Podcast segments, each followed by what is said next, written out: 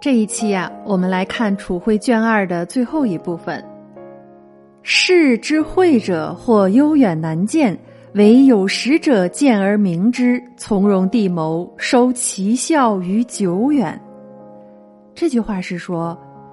事情背后的机缘往往是很隐晦的，后果的发生也总是在很久以后了，所以在初期的时候是很难发现的。那只有见识高超的人才能够敏锐地觉察到这些迹象，预先做好对策。虽然当时人们不明所以，但是在很久以后却能够看到令人惊异的效果。下面我们来看看宋朝的宰相吕夷简是怎么做的。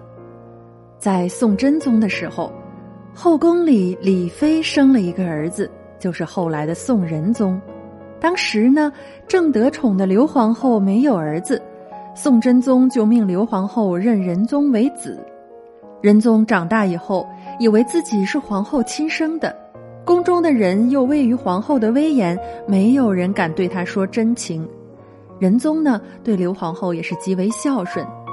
宋真宗去世后，仁宗即位，刘皇后垂帘听政，大家更没有人敢对仁宗讲明他的身世了。而李妃身处真宗的众多嫔妃之中，对仁宗也不敢露出与众不同的地方。后来李妃病死了，刘太后就想把葬礼办得简单一些，以免引起别人的疑心，万一传到仁宗耳中，就拆穿西洋镜了。但是宰相吕夷简却坚决反对，他争执说李妃应当厚葬。当时仁宗正在太后身边，刘太后吓了一跳，赶紧把仁宗领出去，然后厉声问吕夷简：李妃不过是先帝的普通嫔妃，为何要厚葬？况且这是宫里的事务，你身为宰相多什么嘴？吕夷简平淡地说：臣位在宰相，所有的事都该管，如果太后为刘氏宗族着想，李妃就应当厚葬，如果您不为宗族着想，臣就无话可说了。刘太后沉思许久，想明白了吕夷简的用心，就下旨厚葬李妃。吕夷简出宫后，找到总管罗重勋，告诉他，李妃一定要用皇后的礼仪厚葬，丝毫不能有缺，棺木一定要用水银石棺，可别说我没告诉你。罗重勋见宰相少有的庄重与严厉，唯唯听命，于葬礼用物丝毫不敢怠慢。刘太后死后，燕王为了讨好皇上，就告诉仁宗说，陛下不是太后所生，而是李妃所生，可怜李妃遭刘氏一族陷害，死于非命。仁宗大惊，连忙传讯老宫人，刘太后已死，无人再隐瞒此事，于是都如实禀告。仁宗知道以后痛不欲生，在宫中痛哭多日也不上朝。他一想到亲生母亲朝夕在左右，自己却毫不知情，而母亲从生至死，自己从未尽孝一天，最后竟然不得善终，他越想越难过，自己下诏宣布自己为子不孝的大罪，改封母亲为皇太后，并准备为母亲以厚礼改葬，待改葬后再查实，清算太后一族的罪过。然而宫闱秘事本来就无法查实，也无法说明的，刘氏宗族的人知道以后惶惶不可终日，只能坐待灭族大祸了。大臣们见皇上已经激愤到极点，更没有人敢为太后一族说上半句话。改葬李妃的时候，仁宗亲自抚棺痛哭，但是却看到李妃因为有水银保护，面目如生，机体也完好，所用的葬器也都严格按照皇后的礼仪。仁宗看到后大喜过望，悲痛也减少了许多。他对左右侍臣说：小人的话真是不能信啊。改葬完毕后，仁宗非但没有追究刘氏一族的罪过，反而待之更为优厚。宰相吕夷简虽然称不上有多么的贤明，但是在处理这件事上却显示出了常人难及的深谋远虑。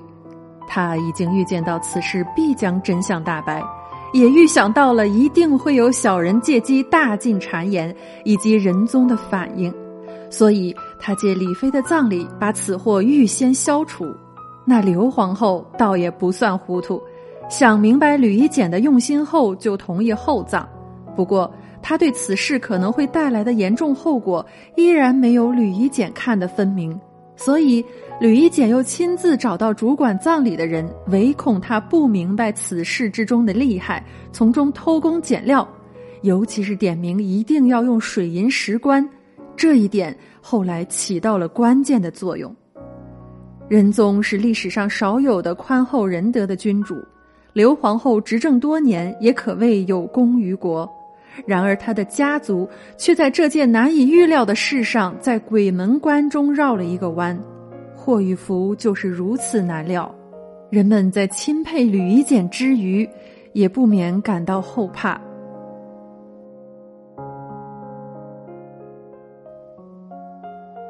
刚才我们提到了祸与福，那在楚徽卷2的最后两句中也对祸福进行了阐发。祸福无常，为人自招，祸有几作，当有几成，嫁祸于人，君子不为也。福无妄至，无妄之福常随有无妄之祸，得福反受祸，惧祸当辞福，福祸之得失，犹宜用心言。灾祸也好，幸福也罢，都没有固定的铁律，这都是人自己招来的，自己闯出来的祸应当自己承当，嫁祸给别人这种事绝不是正人君子做的。而福呢，也不会无缘无故的降临，这样的福通常都会有伴随大祸，得福反而受祸，要拒绝祸就要辞去这种无缘无故而来的福。祸和福的得失一定要用心观察和思考。在这一点上，历史中有名的英明神主汉光武帝做出了很好的表率。汉光武帝建武21年，西域18个国家都派使臣携带着重礼到洛阳来朝见光武，希望能够重新依附于中原天朝上国。为表示诚意呢，这些国家的国王也都派出自己的儿子到朝廷做人质。群臣们就商议说，西域各国自前汉时就已经依附了中原，只是因为王莽篡权，国内大乱，匈奴趁机以武力胁迫各国臣服于自己，匈奴残暴，赋税繁重，西域各国不堪其苦。如今汉室中兴，各国私募恩义，远道入关求为附属，就应该答应他们的要求，恢复旧时的疆域。光武帝沉思多日，他觉得中原战乱刚刚平息，民力物力都损耗殆尽，需要休养生息。如果这个时候答应西域各国的请求，势必和匈奴发生冲突，一场大战不可避免。况且西域各国内附，朝廷所得不过是天朝上国的美名，但是却要为此付出沉重的代价，正所谓图虚名受实祸。于是光武帝就下诏拒绝各国依附的请求，好言相慰，归还礼品和人质，并送上一份厚礼，派人护送他们出玉门关。随后光武帝又派兵封闭玉门关，不再允许西域各国的使者入关，向匈奴表示自己和西域各国已经断绝往来，绝无染指匈奴势力范围的企图。建武27年，匈奴境内遇到灾荒，疫病流行，各种族之间发生争斗，形势混乱，实力也大为削弱。光武帝知道这个情况之后，就询问臧公。臧公自告奋勇说，臣只需要5000兵马就可以击破匈奴，立下大功。光武帝大笑说，总打胜仗的人是不能和他预料敌人情形的，你等我再想一想。当时功臣猛将都闲居洛阳，没有仗可打，闲得难受，所以他们个个都想攻打匈奴，再立战功。臧公便和马武上书，要求率兵攻打匈奴，并认为匈奴自相争斗，内部不能统一，实力削弱，这正是一举歼灭匈奴的大好时机，可千万不能错过。光武帝经过缜密的思考，下诏否决了众将的请求。他认为当今国力尚弱，百姓尚未得到休息，政治上也没有很完善，国内的很多事情都需要做，不适宜马上和匈奴开战。匈奴的确是历代的大祸患，但是如果真的要集天下一半的力量去歼灭匈奴，却也不是多大的好事。假如时机不到，还不如休养生民，培植国力。道路传闻多有诗实夸大的地方，匈奴并未衰弱到我们听说的那种程度，所以时机还不到。众将见光武帝态度坚决，也没有人再敢提发兵攻打匈奴的事了。建武28年，匈奴单于也怕大汉趁自己虚弱攻打自己，于是就遣使通好，上贡2马和裘皮。光武帝回信说，单于境内也很贫穷，礼物不过是表达情意而已，何必要送2马和裘皮？于是他回赠单于绢帛500匹，斩马剑1柄。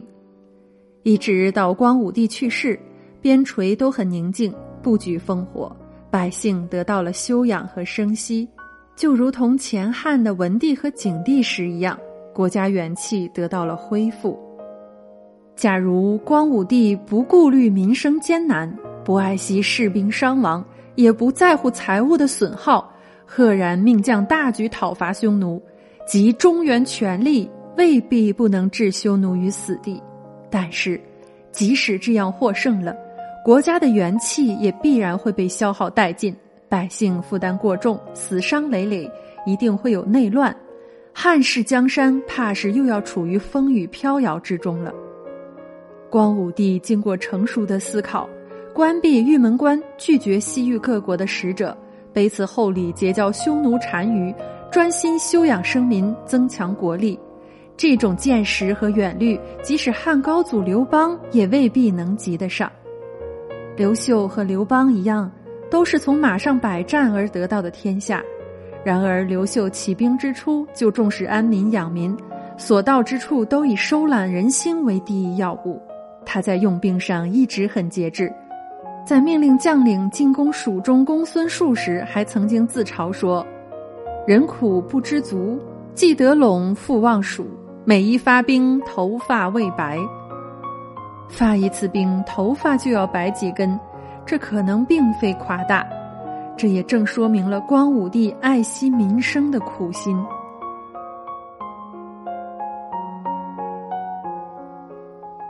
楚会卷2到这里就讲完了。